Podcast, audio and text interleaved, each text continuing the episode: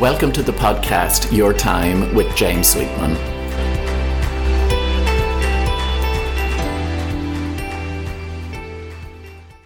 Hello, and welcome to this week's episode of Your Time with James Sweetman. Thank you for tuning in.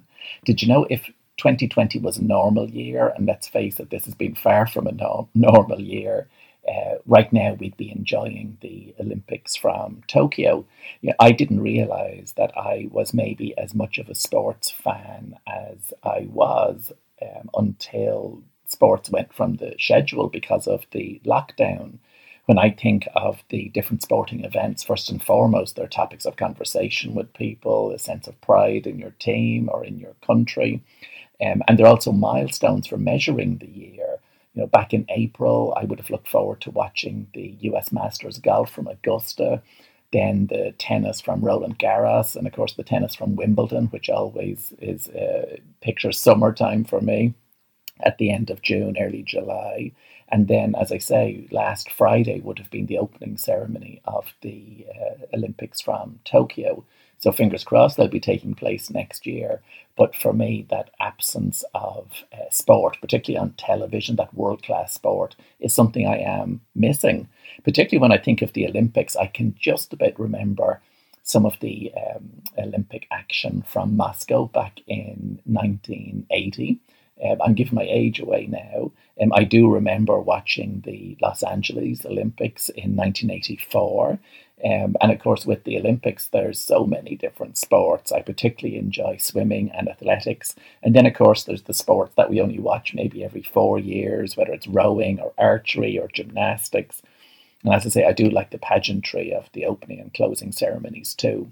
Now, if I put on my personal development or leadership hat, there are some lessons, life lessons that we can gain from the Olympics. You know, it's not just viewing the athletes as a source of inspiration, having overcome their challenges, etc., and the, the height of competition and perseverance, etc.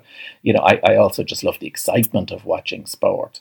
Um, but there are many other lessons that we can take from the Olympics, and that's what I'm exploring in this week's episode. So, in the absence of that wonderful TV sporting action, maybe there are a few benefits that we can get when we just look at maybe what the Olympics means to me. So that's what this week's episode is all about.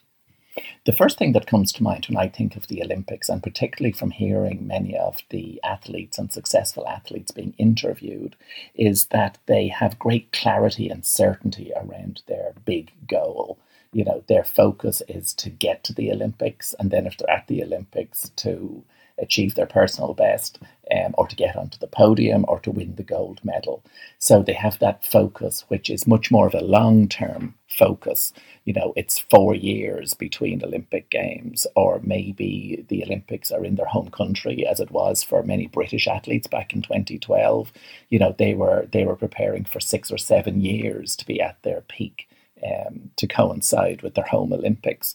So, even those of us who operate with goal focused mentality in our own lives or in our own careers, it's usually a much shorter term time frame. You know, it might be what do we want to get done by the end of the week, you know, a bit like a to do list, or maybe by the end of the quarter, or, or even yearly goals, those New Year resolutions, as it were.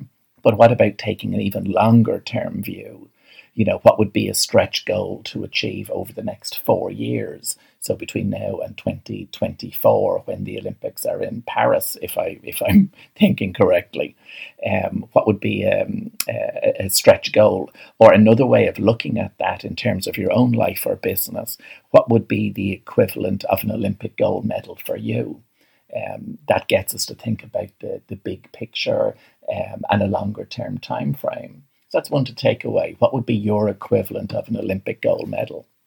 The second thing that comes to mind when I think of Olympic lessons, if I phrase it that way, is all to do with discipline and dedication. Determination is demonstrating that you're 100% committed to your goals and dreams. And of course, that presupposes that you have goals and dreams. In business, just like in sport, the most successful people tend to be the hardest working.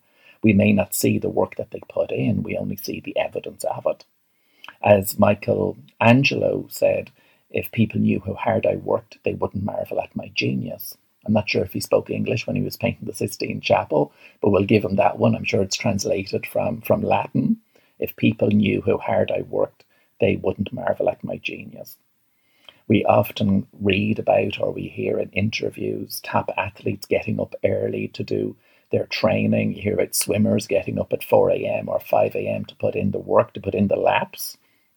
And what you tend to find is that people who have success in their own fields of endeavor, they tend to do what others don't want to do. They train harder, they make sacrifices.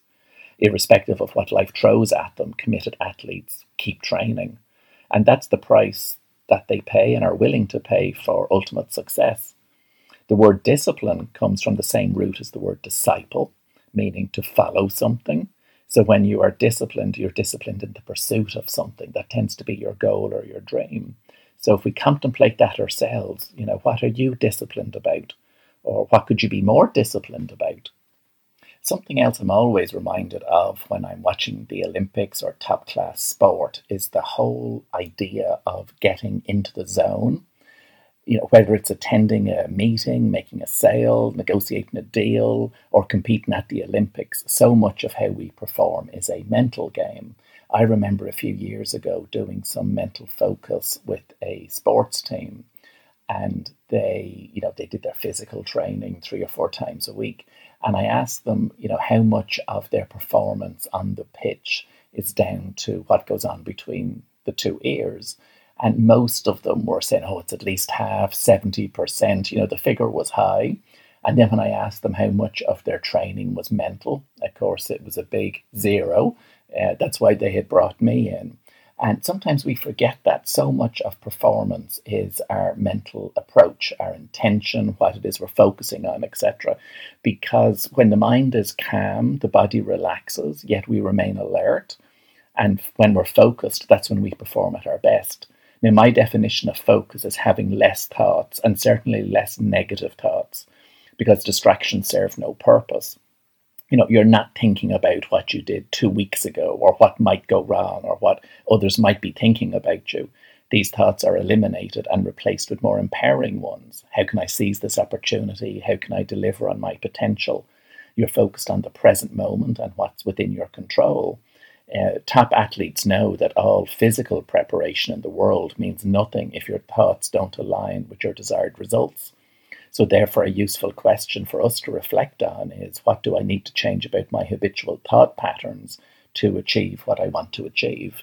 The fourth lesson I pick up from watching top class sport and the Olympics in particular is the emphasis on the support team. So, when Olympic athletes are interviewed, they always acknowledge the role of their friends, of their families, of their coaches, because success is rarely achieved in isolation you know, in our own lives, whatever we wish to achieve, it's probably going to involve other people. Uh, do we acknowledge the support and encouragement, and maybe even the sacrifices that those close to us make to enable us to achieve our own dreams and goals? How could I be more of a support to those who are close to me to support them in their endeavors? You know, decades ago, insightful business managers recognized that they could transfer the core skills and essence of sports coaches into the business environment and create outstanding business athletes. Now, there's not a Fortune 500 CEO who doesn't have at least one business or personal coach, and many, many have their own in house executive coaches for different aspects of their lives and their careers. If you think about it, if every single successful sports performer has a coach, why should it be any different for the individuals or organizations who want to achieve in their own fields?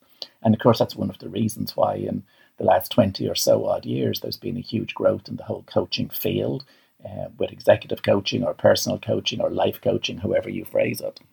The last of my observations from the Olympics is all to do with remembering that success is learning from a journey.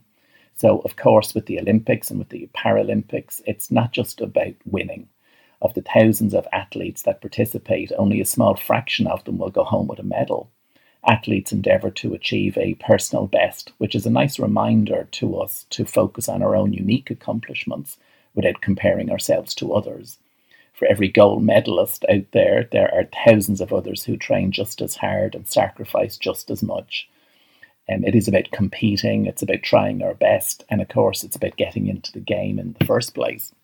So, in a summer, in a year where we haven't had the European Soccer Championships, the Olympics, the tennis Grand Slams, and with so many other sporting events still up in the air, you know, we are experiencing a drought of sport.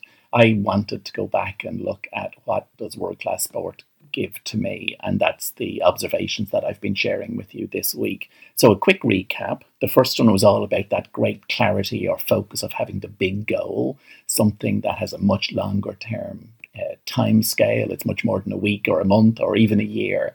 You know, if we think about in terms of our own lives and careers, what would be our equivalent of winning an Olympic gold medal? Then there was the reminder to focus on discipline and dedication in the pursuit of that goal, putting in the hours, doing the hard work. Then there was the mental focus piece about getting into the zone and focusing as much on what goes on between the two ears. And of course, wearing my coaching hat, that brings us into the territory of mental focus and parking those limiting beliefs. The fourth one was not losing sight of the support team and our support network. And of course, that's vital at this time when maybe we don't have the same social interaction as we did before, but maybe we can look at connecting with people in different ways. And then the last one was acknowledging that winning is really getting into the game in the first place, that success is a journey, that old cliche. But as I, as I often say, cliches are cliches because they're based on truth. So I hope you found this week's episode um, uh, useful and worthwhile. If you have, feel free to pass details on to anyone else that you might think will find this episode of benefit. Uh, or give me a rating or a pass on a little comment or a review. Of course, more information about me, James Sweetman, is available on my website, jamessweetman.com, and of course, across all the main social media platforms. So, thank you again for tuning in, and until next week.